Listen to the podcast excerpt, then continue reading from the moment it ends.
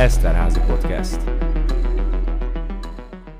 Sok szeretettel köszöntöm a hallgatókat, ez itt az Eszterházi Podcast, és nagy szeretettel köszöntöm a stúdióban dr. Vas Istvánt, egyetemünk oktatóját, mégpedig a Gazdaság és Társadalomtudományi Kar főiskolai docensét, egyben a Hotel Estella Superior tanszálloda vezetőjét. Szervusz Laci, én is üdvözlöm a hallgatókat. Egy kicsit a magam történetével kezdeném, de csak azért, hogy aztán utána a te történetedre a borral kapcsolatban térjünk rá. Gimnáziumban én nem fogyasztottam alkoholt, és a főiskolán nem voltam ez a bulizós fajta, tehát ez a boros kóla korszak, ez hála Istennek kimaradt. Az első találkozásom a borral az viszont ugye édes volt. A kollégista társaim kérték, hogy egri vagyok, akkor vigyek bort, és nagy örömmel, nagy büszkeséggel vittem az édes medinát, és a tíz ujjunkat megnyaltuk, hogy ez micsoda csoda Egerből. És aztán utána eljött egy jó tíz évvel később, 2007-ben körülbelül az első bormajálison talán, amikor egy barik Cabernet Sauvignonnal találkoztam, oda mentem tudósítani, mint rádiós, és akkor megdöbbentem, hogy ilyen is lehet a bor. Valami varázslat volt. Egyből vittem egy palackkal, és onnantól teljesen más a borhoz a viszonyom. A te történeted a borral hogyan kezdődött az első nagy találkozás? Vannak hasonlóságok a két történetben, már mint az én borhoz való kapcsolatom, hogy hogyan alakult, illetve a tiéd. Annyi, hogy én egyetemista koromban eléggé partizós voltam, nagyon sokat bulisztunk a csoporttársaimmal, és mi viszont fogyasztottuk a VBK-t, a vörös boros kólát. Uh-huh. Debrecenbe jártam ugye egyetemre, és azt kell, hogy mondjam, hogy az akkoriban Debrecen nem éppen a bor kultúra fellegvárának számított, legalábbis az egyetemi körök azok semmiképpen, az egyetemisták, hiszen ugye rendszervált váltási időszakról beszélünk, valahogy úgy anyagilag sem engedhettük meg magunknak ezt, meg annyira még nem is volt kiforrott a borkultúra Magyarországon, én úgy gondolom. És hát én így érkeztem meg Egerbe. Elvégeztem az egyetemet, állást kaptam itt a, az egyetemen, akkor még ugye főiskola volt, elkezdtem tanítani. Hát, hogyha elmentünk hébe-hóba kollégákkal bulizni, vagy beültünk valahová, akkor én általában, ahogy te is mondtad, édes vörösbort fogyasztottam, és az akkori főigazgatóasszony, dr. Záméva egy párszor elhívott tolmácsolni különböző rendezvényekre. És az egyik ilyen rendezvény után kicsit szűkebb körben folytatódott tovább a megbeszélés, még arra is emlékszem, hogy a Jénai Egyetemnek az akkori rektorával, és én is mentem velük ugye tolmácsolni, és a vacsorához egy kiváló Cabernet Franc szolgáltak föl, ami meg kell, hogy mondjam, nekem szörnyű volt. Belekóstoltam, és hát majdnem mondtam, te jó Isten, ezt a savanyú, száraz lőrét, hát hogy lehet egy ilyet felszolgálni? Hát nem rejtettem véka alá, utána a főigazgató asszonynak el is mondtam. És akkor ő mondta, hogy Pistikém, meg kell tanulni a bort fogyasztani, és a bort tisztelni, de majd odafigyelek rád. És így indult el mondjuk az én utam a jó és kiváló borok irányába. Való igaz, hogy onnantól kezdve bármilyen rendezvény volt, mindig valami újdonságot mutattak nekem, és elkezdtem úgy mélyebben megismerni a borokat. Tudtam már különbséget tenni alapfajták között, lettek kedvenceim, és azt vettem észre, hogy nem csak, hogy élvezettel lehet fogyasztani ezeket a kiváló borokat, hanem annyi új információt hordoznak magukban. Megnyitják tulajdonképpen az egész világot. Az ember elkezd érdeklődni nem csak egy bor fajta vagy egy bor iránt, hanem esetleg a terroár iránt, ahonnan az a bor származik. Aztán ehhez már kapcsolódik a gasztronómia is, hogy mit tennék ehhez az adott borhoz, vagy melyik ételhez mit innék, milyen bort fogyasztanék szívesen. Szóval ez már így hozta egymás után sorban a borkultúrát. Szerinted a bor mit ad az emberi élethez? Személyesen neked mit jelent? Elsősorban nekem mindenképp egy ilyen gasztronómiai élményt.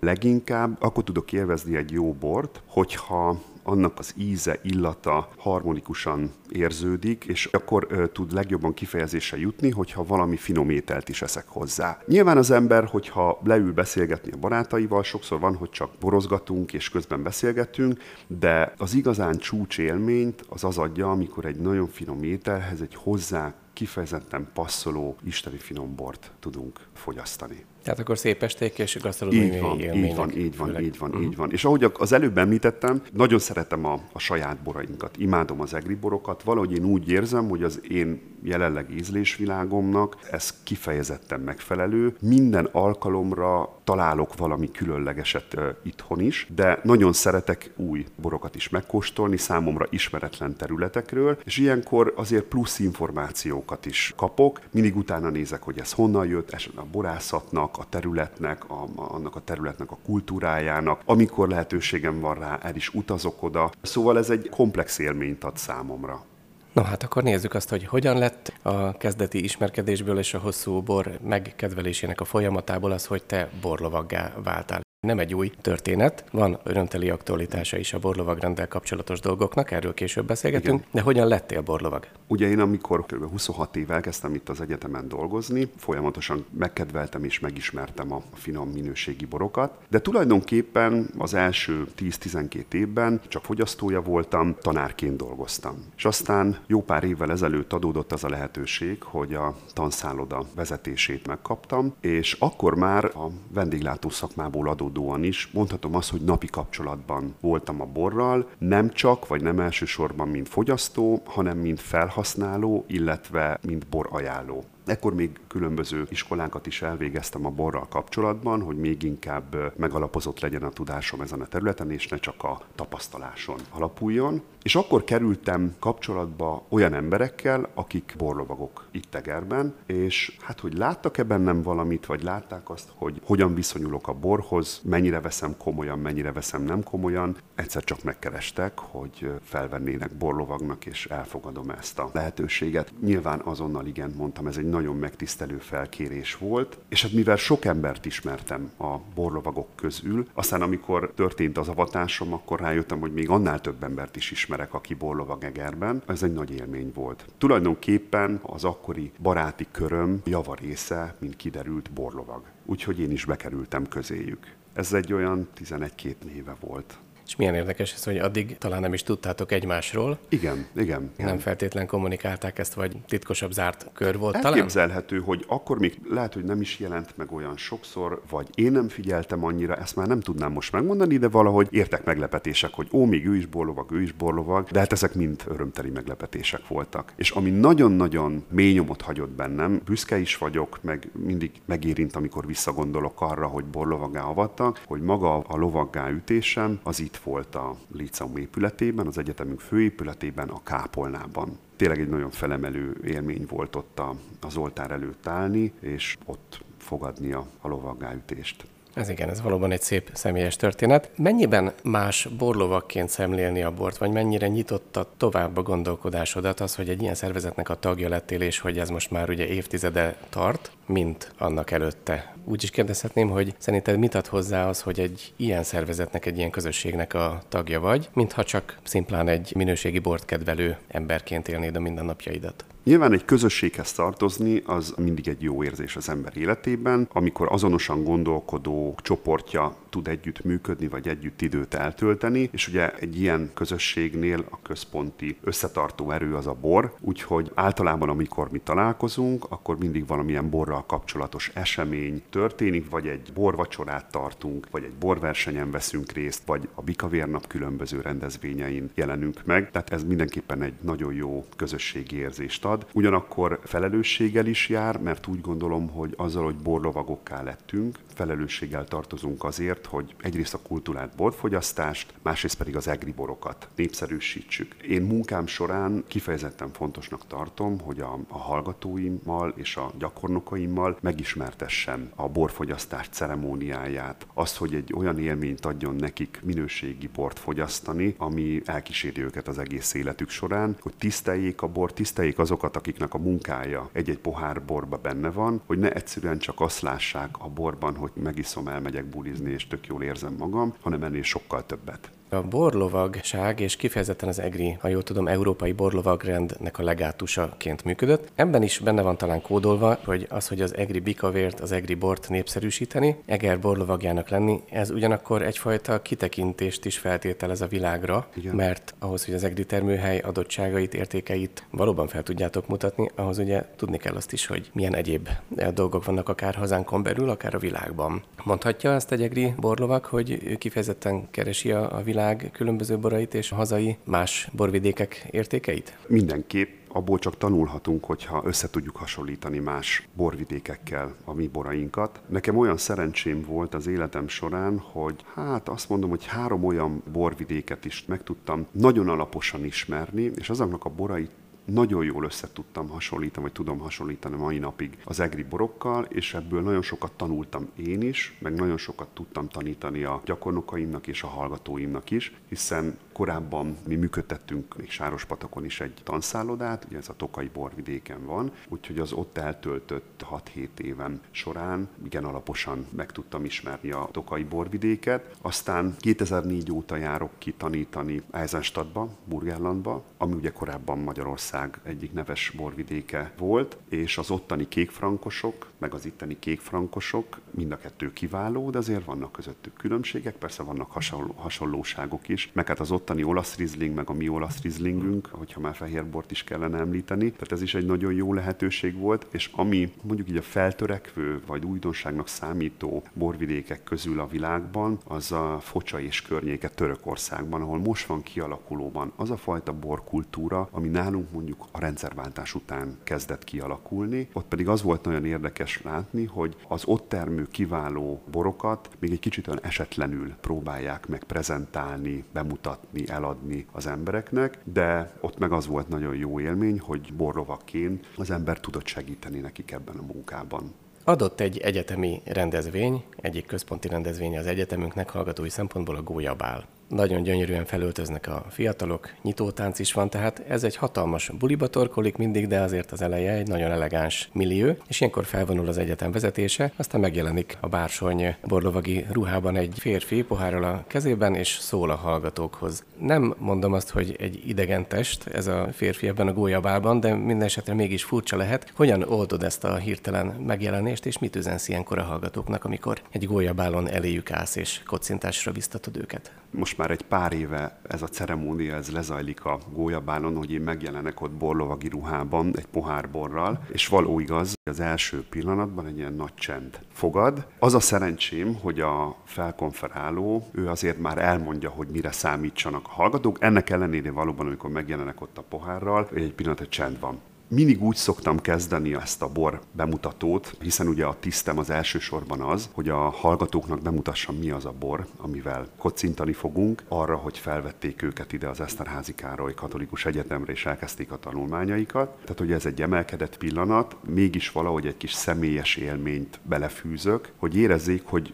valamikor én is ott álltam lent, körülbelül ugyanolyan viszonyban lehettem a borral, mint ők, és hogy én is nagyon sokat köszönhettem, köszönhetek azoknak, akik számomra így beszéltek a borról, mint ahogy most én teszem nekik. Én úgy gondolom, hogy valahogy mindenki veszi az adást. Ők maguk is a méltósággal tekintenek arra a borra, arra a pohárborra, amit a kezükben tartanak, és amikor elkezdek beszélni arról, hogy mit fogunk majd kóstolni, mi az, amire számíthatnak, milyen illatokra, ízekre, hogy teljesen másképp tekintenek már. Lehet, hogy történetek, emberek jelennek meg a szemük előtt, vagy a gondolataikban, és nem csak azt látják benne, hogy megisznak egy decinyi alkoholt. Ezek közül a fiatal hallgatók közül, akik ott vannak a gólyabálon, többen találkoznak veled, mint oktató, de a legtöbben nem. Akiket van szerencséd oktatni, nekik mi a legfontosabb feladat? De elsősorban a tanszállodában ott van szerencsém behatóban is foglalkozni ezzel a témával. És ott szerencsére mindaz az eszközrendszer, ami szükséges a minőségi kultúrát borfogyasztáshoz, az ott rendelkezésünkre is áll. A munkába, hogy megismertessem és megszerettessem velük a minőségi borokat és a borkultúrát, abba nagyon sokan segítenek nekem. Sokkal autentikusabb vagyok én is, én úgy gondolom, hogyha ebbe a ismeretterjesztő munkába bevonom a borászokat is, szőlészeket, illetve borászokat, akik nálunk dolgoznak, mindig kapcsolatba kerülnek ilyen emberekkel, illetve el szoktunk menni olyan vendéglátó helyekre, ahol a bor központi szerepet játszik. Van, amikor csak pincébe megyünk, ahol tényleg a borra épül minden. Szoktunk menni olyan helyre, ahol bor és étel párhuzamosan jelenik meg, de alapvetően a bor a domináns. Illetve el szoktunk menni olyan helyekre is, ahol ugyan az étel áll a középpontban, de tudom, hogy nagyon nagy hangsúlyt fektetnek arra, hogy ezekhez a kiváló ételekhez jó minőségű borokat párosítsanak. Azt próbálom megértetni, vagy megtanítani a gyakornokaimnak, hogy tisztelettel bánjanak a borral, hogy a borfogyasztás a számukra egy ceremónia legyen, hogy ők is egy ünnepként éljék meg azt, hogyha elfogyaszthatnak egy jó pohár bort. Vagy illetve egy pohár jó bort. Persze lehet jó pohár is, jó nagy, de inkább, inkább az a lényeg, hogy jó bor legyen abban a pohárban. Nagy Zoltán mesteroktatóval együtt, vagy van, amikor más kollégákkal közösen ugye több versenyt szerveztek a hallgatóknak, meg hát nem csak hallgatóknak, hanem ezen a vonalon tanuló középiskolásoknak is. Itt mi a fő motiváció és a fő cél? Hova lehet eljuttatni őket egy versennyel, vagy miben segít nekik ez leginkább? Ezeken a versenyeken nagyon fontos, hogy az étel-ital prezentáció központi szerepet játszik, és próbáljuk a helyi termelőket bevonni a munkába, de legalábbis megismertetni ezekkel a hallgatókkal, tanulókkal. Azok, akik ezeken a versenyeken részt vesznek, valamilyen formában biztos, hogy fognak prezentálni, bemutatni egri borvidéki borokat, és a felkészülés során már egy nagyon fontos hozamra tesznek szert, hiszen személyesen megismerkednek, találkoznak adott borászokkal. Nem egy olyan versenyen részt vett hallgatómról tudok, akik aztán a későbbiekben a munkahelyükön elhelyezkedve tovább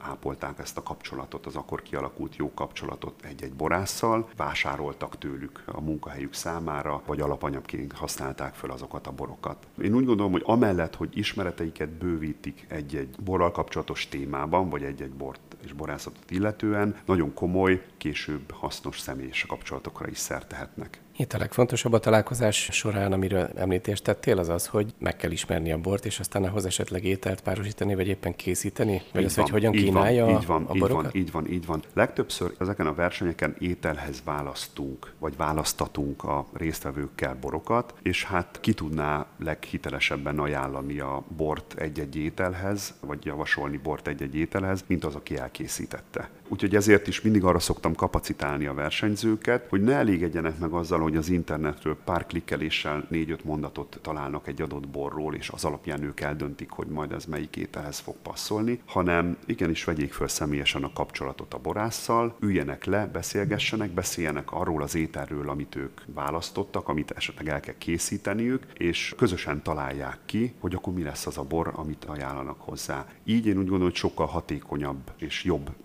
párosítások jöhetnek létre, mintha csak egyszerűen az internetről gyűjtenék be az információkat. Viszont nem csak borászok, szőlészekkel lehetnek itt, hanem láttam fotogalériát például az 5 éve Hungarikum a Bikavér versenyről, amit ugye májusban rendeztetek meg. Igaz, hogy az középiskolások számára, viszont ott tényleg felvonult a helyi vendéglátós szakmának sok jelentős képviselője. Milyen visszajelzések vannak az egyetem munkáját, illetően a helyi szakma részéről, akár szőlészborász oldalról, akár cukrászat, vagy éppen éttermi vendéglátói oldalról? Szerencsére azok a hallgatók, akik nálunk végeztek és elhelyezkedtek, azok tartósan tudtak elhelyezkedni a munkahelyükön. Én úgy gondolom, hogy ez akkor azt jelenti, hogy valahol jól végezzük a munkánkat, és jó felkészítést kaptak. Ráadásul azzal, hogy ezeket a vendéglátós vagy akár borász szakembereket bevonjuk a munkába már a képzés alatt, és a gyakorlati képzés során többször személyesen is találkoznak bizonyos gyakornokokkal, egy nagyon-nagyon jó lehetőséget biztosítunk arra, egyrészt a hallgatóinak, hogy eladják magukat a munkaerőpiacon, mondhatni ideje korán, tehát már Ez a diplomaszerzés előtt, másrészt pedig a gyakorlati szakemberek egyrészt instrukciókkal, tanácsokkal tudják segíteni a gyakornokokat, meg meg tudják figyelni őket munka közben, és tényleg ki tudják nézni maguknak, hogy na rá, rá és rá lenne szükségem majd, ha megszerzi a diplomáját. Szerencsére nagyon sok ilyen hallgatónk, gyakornokunk volt, akik szinte rögtön azonnal a diplomaszerzés után el is tudtak helyezkedni helybéli vállalkozásoknál. Térjünk vissza kicsit még a borlovagrendhez, és rákanyarodunk itt a beszélgetésünk utolsó felére. Örömteli aktualitása is van ennek, hiszen akik később hallgatják ezt a beszélgetést, azok számára mondom, hogy éppen zajlik az Egri Bikavér ünnepi napok rendezvénysorozata, amelyet első alkalommal egy megújult formában egy kicsit új időszámítást kezdve szerveztek meg a borászok. Ebben aktív szerepet vállal a borlovagrend, ahogyan említetted is, és hát az Egri Bikavér napján, amelyet szintén először tartottak meg, október 18-án borlovag avatás volt, de te is fókuszba kerültél, hiszen átvettél egy díszes botot, a Marshall botot, mégpedig nem is akárkitől. Mi történt október 18-án, és milyen feladatokat is vállaltál magadra a borlovagrenden belül?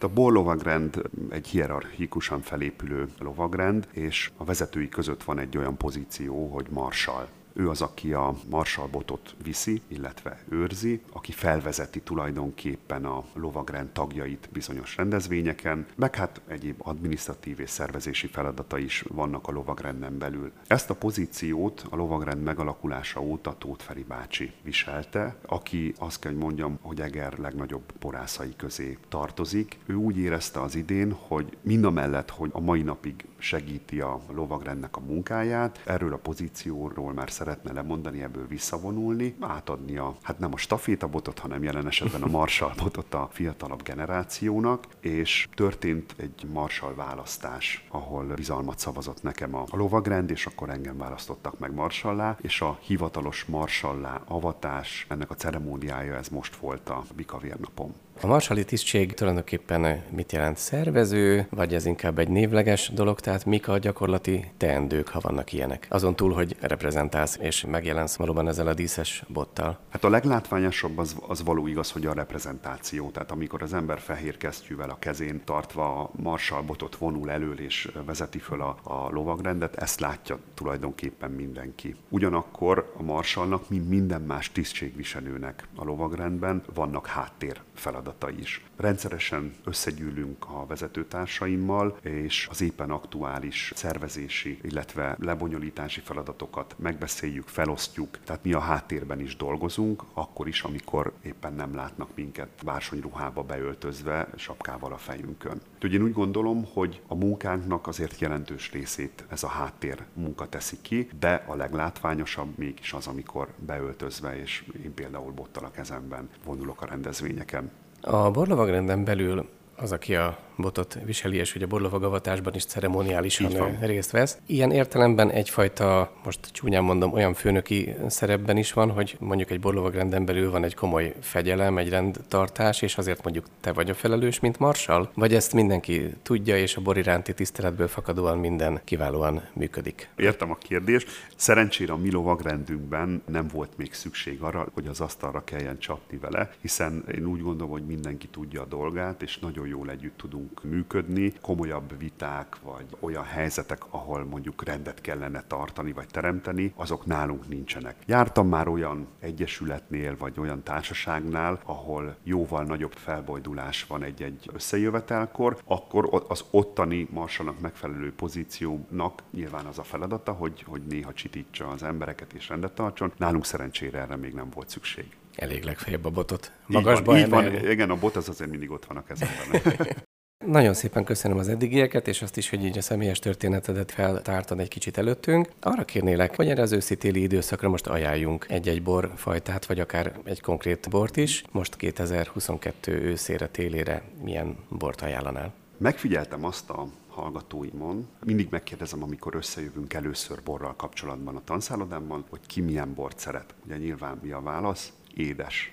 Legyen az fehér vagy vörös. Én azért próbálom megmutatni nekik, hogy nem csak édes borokból áll a világ, nyilván azok között is vannak kiválóak, de hogy nagyon-nagyon jó száraz borok is vannak. Most azoknak a hallgatóimnak, az olyan embereknek, akik eddig szinte kizárólag csak édesbort fogyasztottak, és most próbálnám őket egy picit elmozdítani a szárazabb borok irányába, akkor semmiképpen nem egy nagyon testes, fahordos éledésű vörös borral kezdeném, hanem azt mondanám, hogy egy könnyedebb, illatos, száraz muskotájt, vagy mondjuk egy írsaj olivért kóstoljanak meg, aminek mondjuk egy kellemes behízelgő illata van, könnyű fogyasztású. Ha valaki már régebb óta fogyaszt borokat, nem is olyan régiben, a hallgatóimnak mutattam egy, egy csádoni batonást. Pince nélkül mondom, mert többfélét is kóstoltunk, és nagyjából ugyanazt az eredményt, vagy ugyanazt a hatást ért el mindenkinél, hogy nagyon tetszett nekik. Ugye ezt azért hoztam elő órán, mert hogy arról volt szó, hogy hát bizony, bizony ők nem annyira szeretik a vörös borokat, de hogy mégis azért szeretnének egy kicsit a komolyabb borok irányába elmenni, és mondom, hát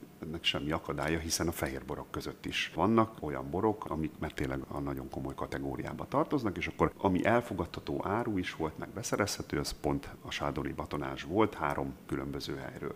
Ha pedig vörösbor, akkor szintén most az elmúlt időszaknak az élményéből fakadóan két olyan bort ajánlanék, ami hihetetlen élményt adott. Az egyiket csak úgy magában fogyasztottuk, baráti társasággal, a másikat pedig ételhez. Az egyik az egy kék frankos volt. Egyre ritkábban találkozom kékfrankos fajta borral, általában ugye házasításhoz használják, de eljutott hozzám egy palack kiváló kékfrankos, olyan gyümölcsös oldalát mutatta meg, ami szerintem jól fogyaszthatóvá tette, azok számára is, akik nem szeretik a testes vörösborokat, és a másik az pedig, amit ételhez kóstoltunk, az egy vad ételhez kaptam egy palack kiváló Cabernet Franc. Itt most neveket nem mondok, hogyha nem baj. De egy, egy borlovag nem biztos, hogy megteheti, hogy igen, pincét igen, említsen most de, ebben pillanatban. De ezek voltak azok a borélmények az elmúlt mondjuk két hétben, így kapcsolódva a bikavér napokhoz is, amik úgy megragadtak bennem, és aminek a hatását is láttam a, a velem lévőkön, és mindenki nagyon pozitívan nyilatkozott róla. És hát zárjuk azzal, hogy az egri bikavérben pedig hát, minden egyesül. Így van, így van. Úgyhogy, úgyhogy ha egy jó egri bikavér fogyasztanak, akkor talán Cabernet Franc és kékfrankost is tudnak egyszerre fogyasztani. Nagyon szépen köszönöm dr. Vas Istvánnak mind az oktatási feladatokhoz, mind pedig az egri borlovagrendben betöltött és felvállalt szolgálathoz, szerepkörhöz jó egészséget és sok sikert. Ez volt az Eszterházi podcast. Köszönöm, hogy figyeltek ránk, időt szántak ránk, és kérem, hogy tartsanak velünk legközelebb is a viszonthallásra. Eszterházi podcast.